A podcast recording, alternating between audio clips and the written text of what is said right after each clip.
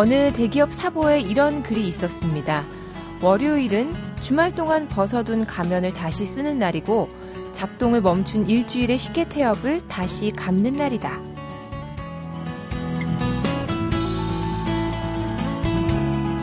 제가 이 글을 처음 읽은 날이 월요일이어서일까요? 가면과 시계 태엽으로 대변되는 우리의 일상에 공감이 되면서도요. 한편으로는 씁쓸하고 처연하기도 했는데요. 오늘 이 글 다시 읽어보니까 또 이런 식으로 해석이 되더군요. 주말은 주중에 쓰고 있던 답답한 가면을 벗는 날이고 굳이 시계 태엽을 감지 않아도 되는 휴식과 자유의 날이다. 나에게 가장 충실할 수 있고 또 내 본 모습에 가장 가까워질 수 있어서 행복한 아침입니다. 안녕하세요. 매거진 톡. 저는 서현진입니다.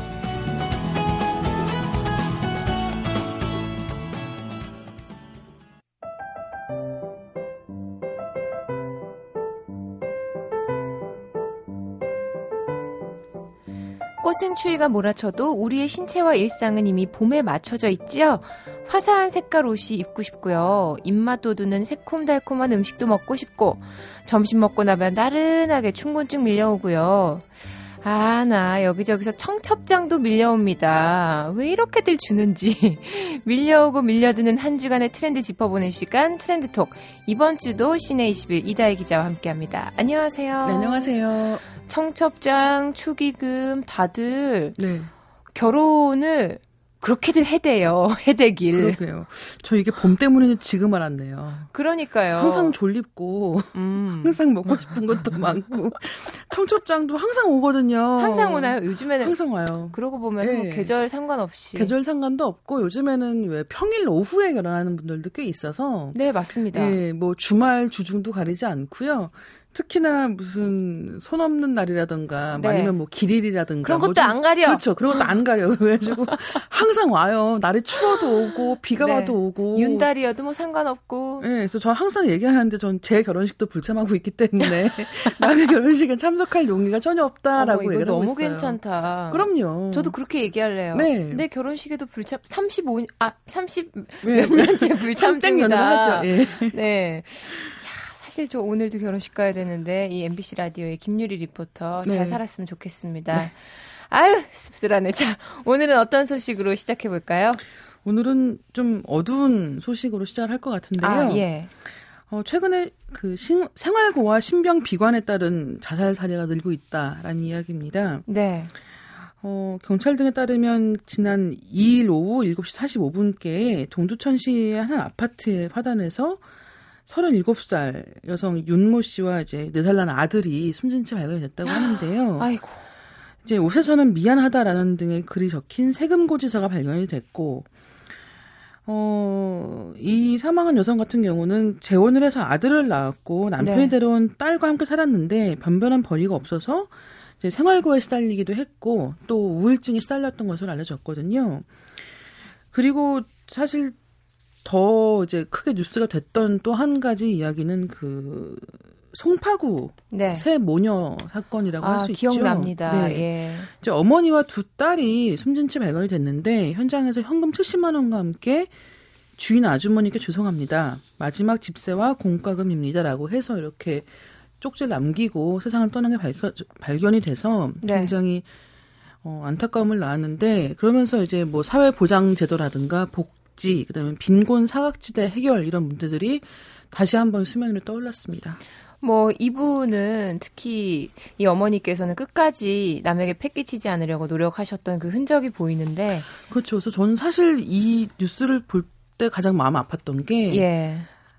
세상을 떠나면서 마지막 남긴 글에 죄송합니다. 미안합니다라는 네. 말이 있다는 게 가장 마음이 아팠는데 누구에게 죄송하고 누구에게 그렇죠. 미안, 예, 미안한지 사실은 가장 지키고 싶었던 사람들과 같이 어떻게 보면 스스로 목숨을 끊은 그런 굉장히 절박한 상황이었거든요. 근데 네. 어떻게 이렇게 마지막 순간까지도 패를 끼치지 않겠다라는 마음이 더 앞섰던 것 같아서 굉장히 마음이 안타까웠고 그다음에 이세 모녀 같은 경우는 뭐 기초생활보장제도나 유료급여제도 대상에 들지 못했다는 점이 굉장히 안타까웠는데 네. 특히나 그 큰 딸이 38살이었는데 이제 몸이 굉장히 안 좋았다고 하죠. 그래서 뭐 여러 가지 병 때문에 제대로 치료도 받지 못하고 있었다고 하고 이제 그럼에도 불구하고 이제 복지 혜택에서는 전혀 혜택을 받지 못했기 때문에 어, 더더욱 이제 뭐 이후에 송파구 쪽에서는 뭐 그런 신청을 받은 내역이 없다라고 뭐 얘기도 하기도 했지만 네. 이런 일이 벌어질 때마다 이제 굉장히 안타까운 점은 어, 지금 복지 혜택을 누리기 위해서는 첫 번째로 이제 가난을 증명하는 과정이 굉장히 필수적이라는 것도 그렇죠. 사실 굉장히 안 좋은 점이거든요. 예전에 이제 무상급식 얘기가 나왔을 때 이제 모든 학생들에게 모두 지급을 할 것이냐 아니면 이제 그 중에 이제 몇 명한테만 몇 예, 퍼센트에만 그렇죠. 예, 몇 퍼센트에만 그러니까 경제적으로 어려운 계층의 자녀들에게만 이제 무상급식을 할 것인가의 이야기 때도 마찬가지로 나왔던 얘기인데 그러니까 뭔가 증명을 해야 된다고 생각을 하면 이게 너무 골치가 아파지기도 하고 굉장히 인간적 존엄에 음. 해가 되는 일이기도 한 거예요. 모르겠어요. 저라면은 어린 마음에 증명 안 하고 안 먹을 것 같아요. 그렇죠. 예. 예. 부끄럽고 막 이런 그렇죠. 마음이 먼저 들 것 같아서. 근데 그게 어린 아이 마음도 그럴 텐데. 예. 뭐 어른들이랑 다르진 않은 거예요. 근데 그렇습니다. 이런 가난을 증명하기 위해서 소득 없고 가족 없고 병들 없고 이런 예, 이야기를 증명할 수 있는 서류들을 갖다 제출을 하는 과정도 굉장히 지난할 뿐더러 네. 그리고 그걸 제출한다고 해도 지정이 될지 안 될지는 또 알 수가 없거든요. 그 제출하는 것도 사실 쉬운 일이 아니잖아요. 그럼요. 뭐몇 년째 소득이 없는 걸 증명을 해야 그렇죠. 되고 뭐 예. 뭐 부양 가족들 아니면은 뭐뭐 뭐 생계 가족들과 연락이 되지 않는 것도 그렇죠. 증명을 해야 되고 다, 다, 다 자기 쪽에서 증명을 해야 되는 것일 그렇죠. 뿐더러 또 얼마 전에는 문화바우처를 선착순으로 나눠주는 사건이 있었거든요. 선착순이요? 예. 그게 뭐예요? 김해시에서 문화바우처라고 네. 해서 저소득층의 문화생활을 이제 보장하기 위해서 뭐 10만 원 정도가 들어간 현금 카드식으로 지급을 네. 하는 게 있습니다. 근데 이제 예산은 적고 받을 사람이 많다는 거예요. 음. 그런 것을 핑계로 들면서 선착순 지급을 한 거예요. 그거는 정말 언뜻 들어도 이해가 안 그렇죠. 가네요. 그러면서 당연히 이제 그 날짜에 모두 다 시간이 될 리도 없잖아요. 그러니까 누구는 연락을 받지 못했고 누구는 일이 있었고 해서 네. 결국 못 간 사람들도 있고 그 소식을 들은 사람들 중에 이제 여유가 되는 사람들은 일찍 간 거죠. 그래서 음. 첫날 모든 지급이 끝났다고 합니다. 그 다음에 소식을 듣고 뒤늦게 달려가도 받을 수 없는 받을 수가 거네요? 없는 거죠. 예. 어. 그러니까 이런 경우도 정말 정부가 돈을 가지고 저소득층을 우롱, 우롱하는 게 아니냐라는 그런 항의가 나올 정도의 사안이었는데 뭐 그런 것에 더해서 부양 의무제도라는 것도 있습니다. 네. 그러니까 이제 가족이 있으면 이 생활보호 대상자에서 빠지게 되어 있어요. 그러니까 음. 이런 또 보호 대상이 되기 위해서는 자기 가족들 역시도 전혀 이 생계를 유지할 수 없는 상황이다. 혹은 전부 다 죽었다라는 사실을 전부 다 또 입증을 해야 되는 거죠. 그러니까 어떻게 보면은 이제 이 온 가족이 가난을 연대 책임하는 식의 음. 방식이 지금 상황으로는 이어지고 있고 이걸 어떻게 어떻게 일일이 다 하겠습니까? 그렇게 그렇죠. 다할 정신이 있고 기력이 있는 사람들이 이런 도움의 손길을 요청을 하겠냐고요. 그렇죠. 그래서 이 지금 복지 사각지대라고 이제 말을 하고 있는데 물론 또 이런 얘기 나오면 항상 나오는 세금은 음. 어떻게 다 마련할 것이냐라는 아, 그렇죠. 식으로 또 얘기가 돌아가긴 하는데 다 같이 못 살자는 얘기냐라고 그렇죠. 예. 그렇게 오해하고 이렇게 말씀하시는 분들 저도 네. 설득할 그런 거리가 별로 없더라고요. 그렇죠. 근데 이게 다 같이 나눠져야 될 짐인 건 맞는 것 같고요. 네. 그리고 가능하면 어 인간적인 존엄을 지키는 한도 내에서 이런 확인 절차들이 이루어질 수 있는 방안을 좀 모색을 했으면 좋겠다는 그런 생각이 있습니다. 그렇습니다. 정말 개인이 힘들 때 조금 손을 내밀었을 때 나라가 그렇죠. 아니면 주변의 제도가 그 손을 좀 잡아줄 수 있다면 쉽게 목숨을 끊는 일이 그래도 조금은 줄어들 텐데. 줄어들겠죠. 그러니까 예전에는 음. 대가족 제도였기 때문에 네. 그래도 가족 내에서 친척들끼리도 나눴을 그런 그렇죠. 짐을 지금은 전부 다 개인들이 지고 있거든요. 그렇습니다. 그런 점을 염두에 둬야겠죠. 사실 정말 힘들고 정말 막 끈을 놓고 싶을 때 진짜 그게 사실 끈을 놓, 놓으려고 하는 게 아니라 나 힘들다 좀 그렇죠. 알아달라 그렇죠. 도와주세요라는 것도 들어가 있는 그런 거거든요. 거죠. 예, 정말 안타까운 소식들이 이번 주에 많았습니다. 아, 이어서 이번에는 스타 마케팅이 갈수록 거세지고 있다 이런 소식이 있네요. 최근에 전지현 씨 나온 드라마 때문에 지금 난리가 났죠. 네. 한국도 난리가 났지만 음. 중국에서 또 이렇게 뉴스가 계속 전해져 오고 있는데 그러니까요. 깜짝 놀랐습니다. 뭐 한류 뭐 알고는 그쵸. 있었지만. 예, 근데 일단은 뭐든 했다 하면 다 히트가 되는 거죠. 그래서 전지현 씨가 입었던 그 초반에 입었던 코트가 있어요. 굉장히 명품 음. 브랜드 코트였는데 네. 어, 전지현 씨였기 때문에 소화할 수 있었다고 생각하는 어떻게 생긴 거예요? 약간 빨간색과 까만색과 하얀색에 들어가 있는 어. 그 코트거든요. 근데 C사의 코트가 아, 있는데 아, 그거. 예, 근데 그 그거 잘못 입으면 완전 넉만데. 그렇죠. 근데 네. 어, 넉말 거치지 못한 제가 많이 못 구역을 해서 깜짝 놀랐습니다. 근데 이제 그게 립스틱부터 시작해서 네.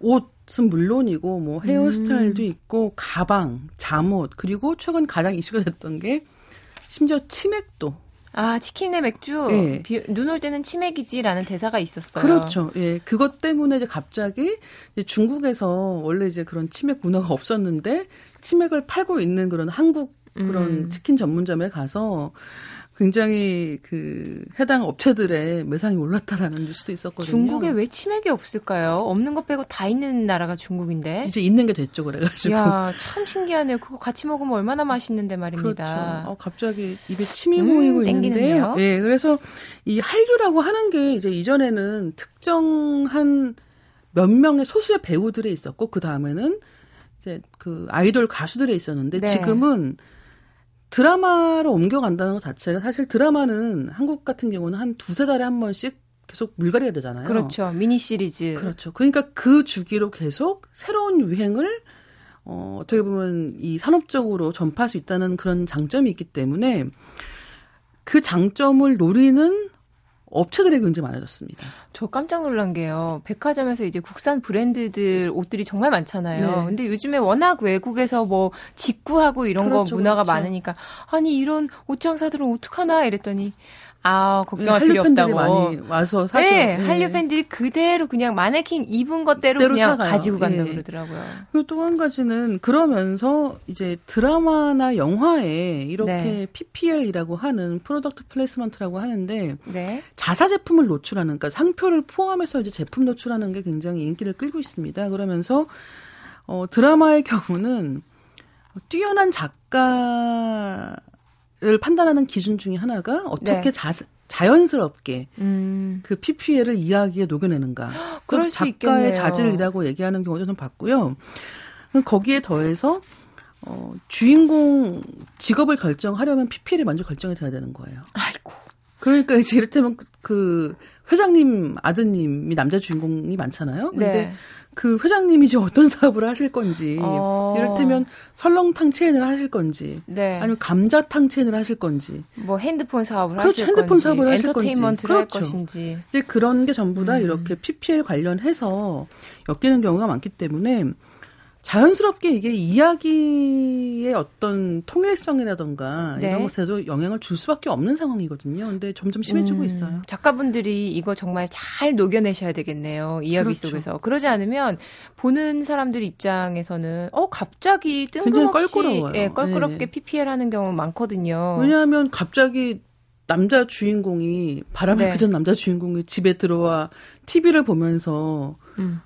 어, 혼자 청소하는 청소기의 모션을 흉내내는 것도 봤거든요. 정말 네, 그래서 저는 그걸 보면서 아 이런 거는 이 광고 효과도 없을 뿐더러 네. 정말 이 작가에게도 너무 모욕적인 거 아니겠는가. 생각했었는데 여튼 이런 일이 점점 많아지고 있고 그러니까 스타노믹스라고 불릴 정도로 특히 음. 요즘에는 이제 스포츠 스타들 인기도 굉장하니까요. 네. 이런 것 때문에 어떻게 보면 점점 더 이제 우리가 인식하지 못하는 사이에 광고뿐이 아니라 광고가 아닌 이제 컨텐츠 영역에 들어가는 것에서도 굉장히 이 제품 노출이 많이 되고 있죠.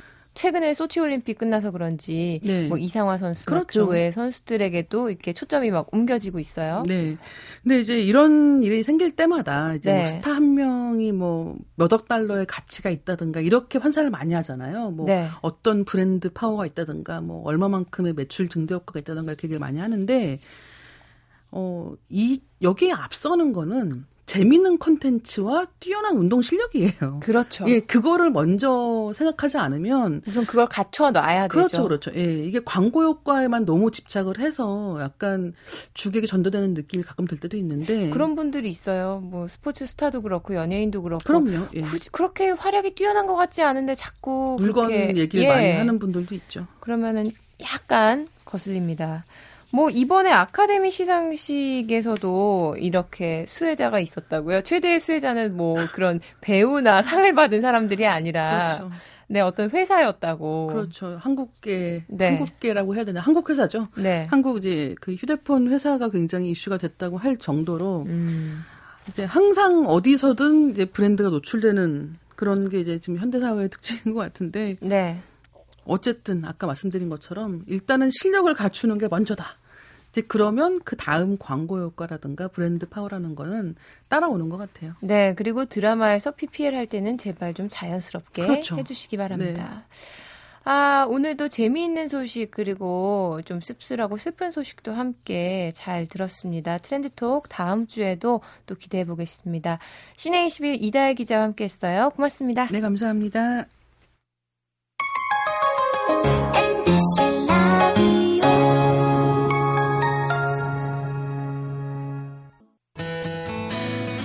MBC DMB 채널 M을 통해 표준 FM 재전송 서비스가 시작됩니다. 시선 집중 지금은 라디오 시대 세계는 우리는 별이 빛나는 밤에 등 95.9MHz의 다양한 인기 프로그램을 즐기실 수 있습니다. 채널 M 많이 사랑해 주세요.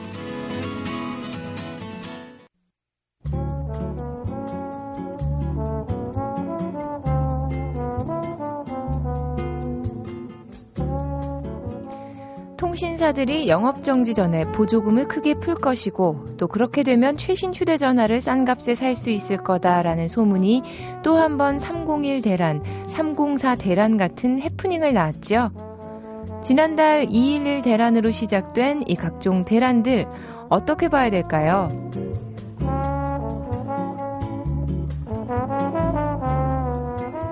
과도한 보조금 경쟁을 벌인 이동통신사들에 대한 영업정지 명령이 오는 13일부터 집행됩니다. 기간은 역대 최장 기간인 45일인데요. 문제는 영업정지를 받아도 이 통신사들의 피해는 거의 없다는 겁니다. 대신 영업정지로 신규 가입, 번호 이동, 기기 변경까지 중단되면 소비자는 물론 휴대전화 제조업체와 휴대전화 판매상의 피해만 커질 전망인데요. 이미 커질 대로 커진 이동통신사는 늘 끄떡없고 피해는 항상 엉뚱한 곳에 가니 이거야말로 씁쓸한 일이 아닐 수가 없네요. 노래 한 곡 듣지요? 캔이 부릅니다. 핸드폰 애가.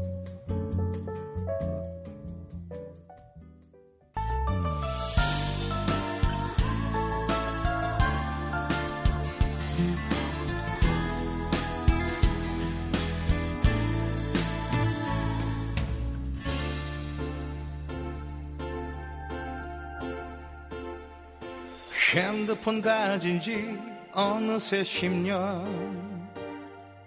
그런데 하루하루 전화가 안 와. 등록 건수 그럭저럭 늘었는데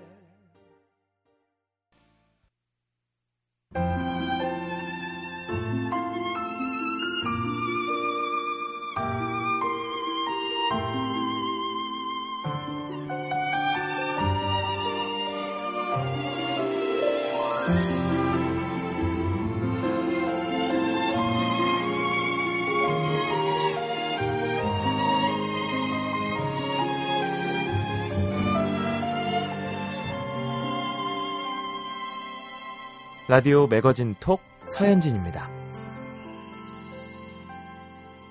최근 열린 아카데미 시상식에서 영예의 작품상을 수상한 노예 12년.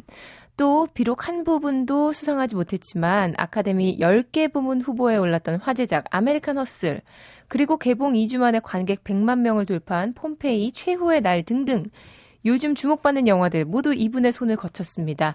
3월의 톡플러스 주인공 영상 번역의 미다스의 손 황석희 씨예요. 안녕하세요. 안녕하세요. 이야, 저도 이거 아메리카노스 굉장히 재밌게 봤거든요. 예. 근데 이게 어떻게 10개 부문에 올랐는데 하나도 못 받았네? 그러게요. 저도 이 아니, 지금 봤는데. 이것도 하신 거죠? 예, 이것도 번역하신 거죠? 어, 아무튼 반갑습니다. 우선. 예, 반갑습니다.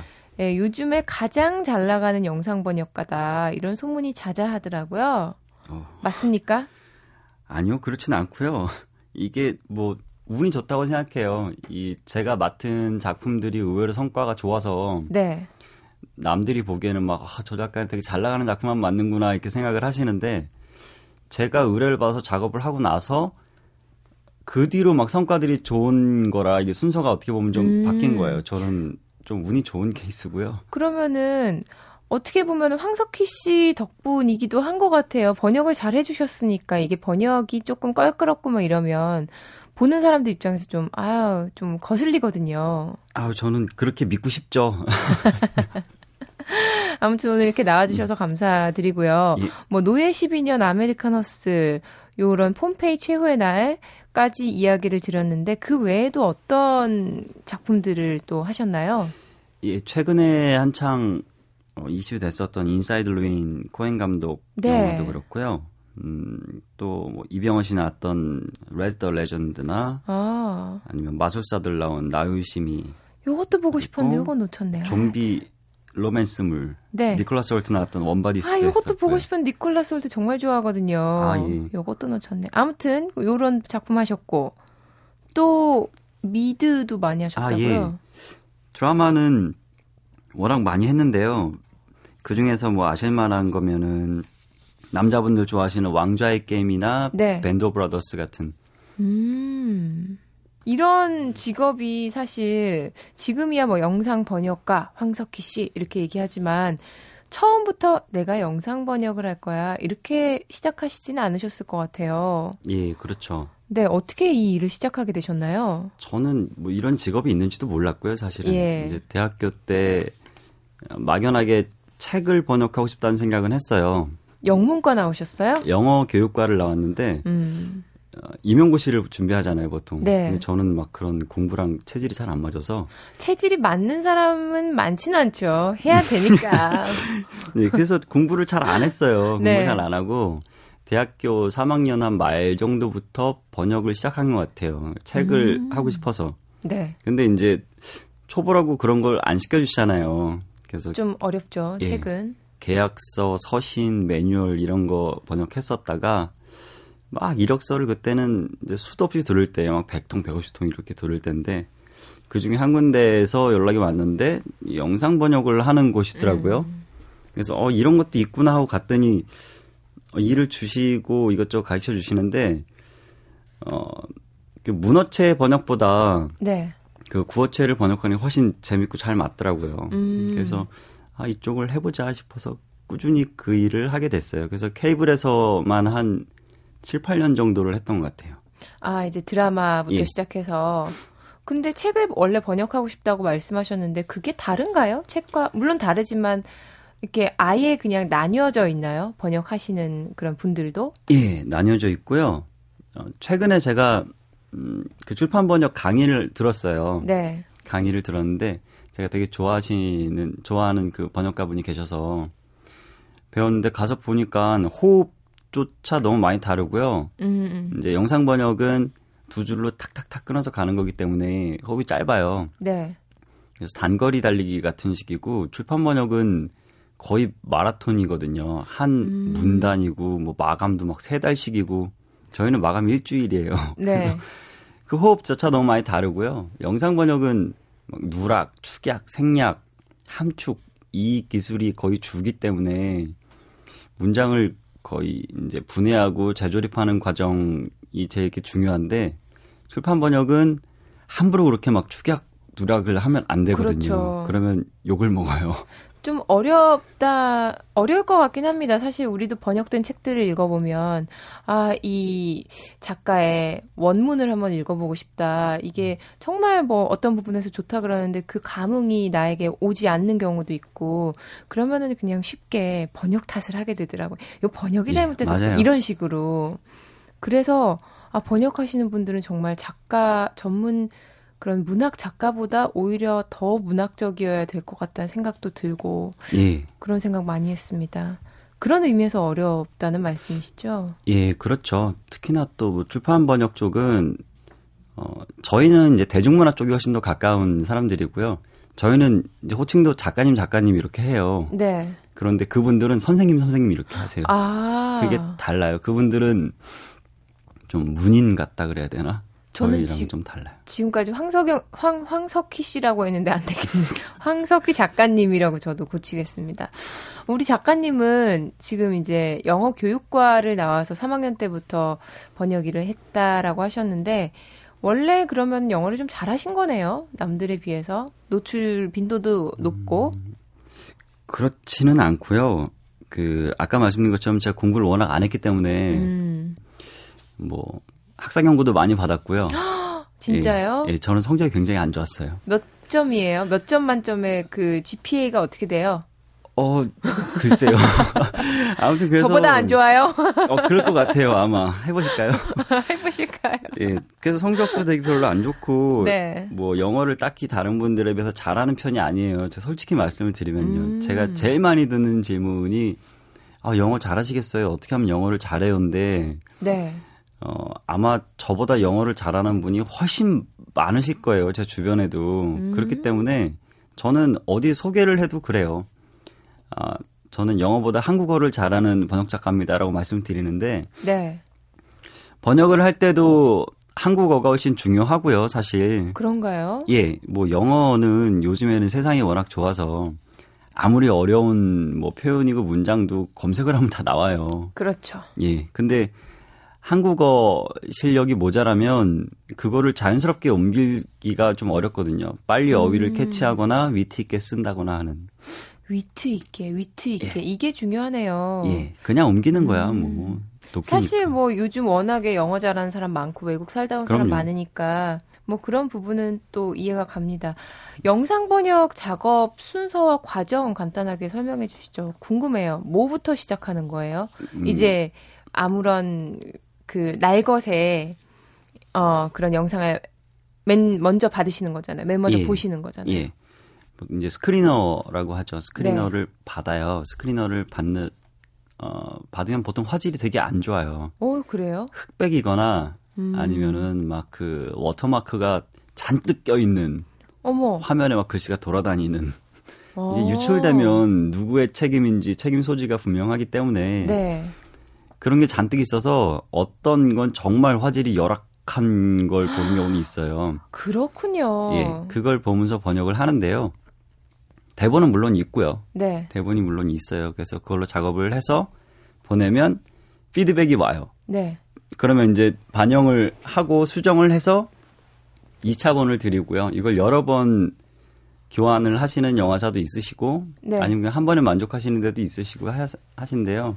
어떤 경우는 영상을 못 보는 경우도 있어요. 영상을 못 보고 어떻게 번역을 해요? 지문이랑 대사만 보고요. 말도 안 돼. 그러면 그 느낌이 안 살 것 같아요. 그리고 오역도 많죠. 근데 어 저는 그나마 좀 어, 규모가 조금은 덜한 작품들을 네. 하기 때문에 괜찮은데 뭐 스파이더맨, 아이언맨 같은 막 아, 정말 예. 시리즈물. 그런 거는 유출이 정말 심각한 문제이기 나죠. 때문에 음, 못 보고 하시는 경우도 꽤 있어요. 그럴 수 예. 있겠네요. 근데 그런 그러면 오역이 뜨겠죠. 이제 화면이랑 음. 다르니까 그런 걸로 욕을 먹으시는 경우도 많고요. 제목은 누가 정해요? 저 궁금한 게 요즘에는 대부분 원제목으로 많이 하긴 하지만 예. 아니면 그냥 원제목 쓰고 옆에 부제를 쓰기도 하지만 옛날에는 솔직히 진짜 제목이랑 너무 판이하게 다른 한국어 제목 같은 예. 거 많이 붙였잖아요. 예. 그거는 영화사에서 하고요. 아, 영화사에서 하는 예. 거군요. 뭐 수입사, 배급사, 홍보사에서 논의를 하셔서 하는 경우도 있고 보통 수입사에서 결정을 하시는데 번역가는 그냥 의견만 드리긴 하죠. 뭐 음. 이게 좋지 않을까요? 하고 말씀을 드리는 경우는 있는데 보통 영화사에서 네. 결정을 하시죠. 어, 그리고 또 영화가 어떤 장르인지 그 장르마다 번역투도 좀 달라야 될 것 같다는 생각이 듭니다. 뭐, 폼페이, 최근에 폼페이 최후의 날 같은 경우는 역사물이었고, 인사이드 르윈은 음악 영화고, 뭐 이런 식으로 예. 어떻게 캐릭터를 좀 다르게 하시나요? 말씀하신 것처럼 이제 장르마다 다르기도 하고요. 네. 캐릭터마다 다르기도 한데요. 음, 뭐 폼페이 같은 경우는 이제 좀 사극투를 써야 하는 경우가 많고요. 막 그런데 뭐 그랬삼 저랬삼 아, 막 이러고 쓰고 막. 이러면 예, 그러면 아주 인터넷에서 탈탈 털려요. 이게 그 배우들조차 좀 네. 고풍스럽게 말을 하려고 영국 억양을 쓰는 경우가 많아요. 그렇죠. 그래서 자막도 좀 사극투를 쓰는 편이고요. 음, 인사이드 르윈처럼 음악 영화는 이제 가사에 집중을 많이 하는 편이에요. 맞아요. 저도 예, 그거 보면서 가사. 예, 임팩트가 가사에 있기 때문에 음, 뭐 노예 12년 같은 경우는 죄다 남부 사투리여서 알아들으셨어요? 너무 어, 힘들지 않으셨어요? 그게 대본이 그래도 친절해서 다행이었는데요. 네. 대본이 조금 안 친절하면 그런 경우는 너무 어려워요. 백인들까지 전부 남부 사투리를 다 쓰기 때문에 음, 무슨 말인지도 알 수도 없고 이거 막 문장도 막 뒤죽박죽이고 영어 잘하시네요. 그런 거 다 알아들어가지고. 그거는 그냥 일을 오래 해서 그렇고요. 그런 거예요? 예, 노예 12년은 그냥 흑인들의 어휘를 음, 좀 무식한 어휘를 쓰려고 노력을 많이 했죠. 일단 노예니까 못 배웠잖아요. 네네. 거기에 대사에 그런 게 있어요. 그 주인공이 현저하게 감소했다라는 말을 써요. 네. 되게 어려운 어휘로. 네. 그랬더니 백인 주인이 비웃어요. 현저하게 감소해? 이러면서. 어머. 예. 그러니까 그냥 노예, 흑인 노예의 무식한 말로는 음, 뭐팍 줄었어요. 이렇게 써야 되는데. 줄었어요. 뭐 예. 그래야. 되는데 그렇게 쓰니까 그 비웃는 거죠. 어. 그런 식의 어 뉘앙스도 살려야 될 때가 있고요. 영상 번역가들이 제일 고심되는 게 욕이나 뭐 야한 표현 이런 거라고 들었어요. 어떻게 좀 순화를 하시는 편이죠? 예, 순화를 아무래도 해야죠. 해야죠. 예. 그죠? 수위 조절하고. 예, 심의가 있기 때문에 네. 어 이제 영어사에서 이 영화는 청소년 관람 불가를 애초에 이제 생각을 하시고 냈을 경우에는 좀 강하게 써도 되고요. 네. 이 영화는 죽어도 17세 밑으로 해야 돼라고 하시면 이제 최대한 순화를 해야 돼요. 그게 또 그 문화랑 또 많이 상관이 있는 것 같아요. 그 나라의 예, 문화랑. 예. 그러네요. 그렇게 남자와 여자를 이렇게 비교해서 봤을 때 여자한테는 정말 그런 욕을 붙이는 게 예. 굉장히 큰 욕이 되는 거잖아요. 사실. 우리나라에서는. 예. 그래서 그런 것 같습니다. 뭐 우리나라 젊은 사람들이 또 많이 쓰는 신조어, 유행어 이런 것들도 어 피할 수는 없을 거 안 쓰고 넘어가기 좀 힘들 것 같아요. 이 번역하는데 요즘에 유행하는 그런 언어들 예. 이런 거를 아예 무시하고 가면 이렇게 뉘앙스나 이런 그런 감칠맛 이런 게 조금 떨어지는 경우도 있을 것 같거든요. 어떻게 어꼭 써야 된다면 쓰는 편이세요? 예, 저는 꼭 써야 된다라고 하면 쓰는 편인데요. 네. 최대한 적게 쓰려고 노력을 하는 편이에요. 만약에 꼭 써야 된다고 하면은 이제 배경이 현대고 젊은 아이들의 말투, 캐릭터도 되게 젊고 이러면 쓸 수 있는데요. 네. 그게 아닌 상태에서 뭐 중년이 뭐 햇삼 이런 걸 쓴다거나 아니면 막 중년이 쩌네 이런 말을 하고 그러면 진짜 싫어요. 정말. 욕을 해요. 관객들이 그런 일이 좀 있었거든요. 그래서 아니 뭐랄까 외국 사람들도 저런 말 쓰네 약간 이런 느낌이랄까요? 예. 어 이상해 외국 사람들도 우리나라 중딩 같은 말을 쓰네 약간 이런 식으로 예, 좀 그래서 몰입이 안뭐 되더라고요. 자제는 하는데요. 써야 될 때는 쓰긴 해요. 제가 헐도 쓴 적이 있고요. 헐 예, 웜 바디스에서 쓴 적이 있어요. 웜 바디스의 니콜라스 홀트가 제가 알기로는 88년생 한 예. 89년생 요 정도 되는데 그 정도 되는 친구들이 헐 많이 쓰더라고요. 예, 그거는 또 관객 타겟층이 예. 고등학생이기 음. 때문에 그럴 수 있겠네요. 아, 궁금합니다. 직업인으로서의 영상 번역가, 지금 뭐 라디오 듣고 계신 분들도, 아, 재밌겠다. 나도 저런 일 하면서 내가 좋아하는 영화도 보고, 또 직업으로 삼는 것도 좋겠다라고 생각하는 청소년들, 젊은 층들도 있을 것 같은데, 어떤가요? 영상 번역가가 되려면 이런 게 가장 중요하다. 뭐 이런 식으로 준비를 하, 하는 것도 괜찮다. 약간의 팁 주실 수 있다면요? 음, 영상 번역가를 하시려면 일단은 뭐 영화를 좋아하셔야 되고요. 네. 어, 어느 정도 글쟁이 기질이 있어야 할 수 있는 일이라서요. 음. 뭐 읽고 쓰고 어, 하는 습관을 많이 들이셔야 돼요. 무슨 만화책 을 보셔도 좋고 네. 무슨 SNS를 많이 쓰셔도 좋고 일단 읽고 쓰는 양이 많아야 될 것 같아요. 영어를 뭐 어떻게 공부해야 돼요? 물어보시는 분들이 많은데 네. 그것보다는 뭐 일기도 좋고 뭐도 좋고 많이 쓰시고 책도 많이 보시고 표현들을 습득하는 게 훨씬 중요하다고 생각을 해요. 한국어 표현을. 아, 그렇습니다. 예. 그거는 진짜 누가 가르쳐 줘서 되는 게 아니잖아요. 예, 맞아요. 책을 많이 읽어야 또 다양한 표현들을 접할 수 있고, 음, 그냥 뭐, 정말 기계적으로 영어를 한국어로, 한국어를 영어로 번역하는 일이 아니라는 거죠, 이거는. 예, 오늘 너무 재밌었고요. 3월의 톡플러스 문화의 벽을 허무는 두 줄의 승부사로 불리는 영상 번역가 황석희 작가님과 함께 했습니다. 고맙습니다. 고맙습니다.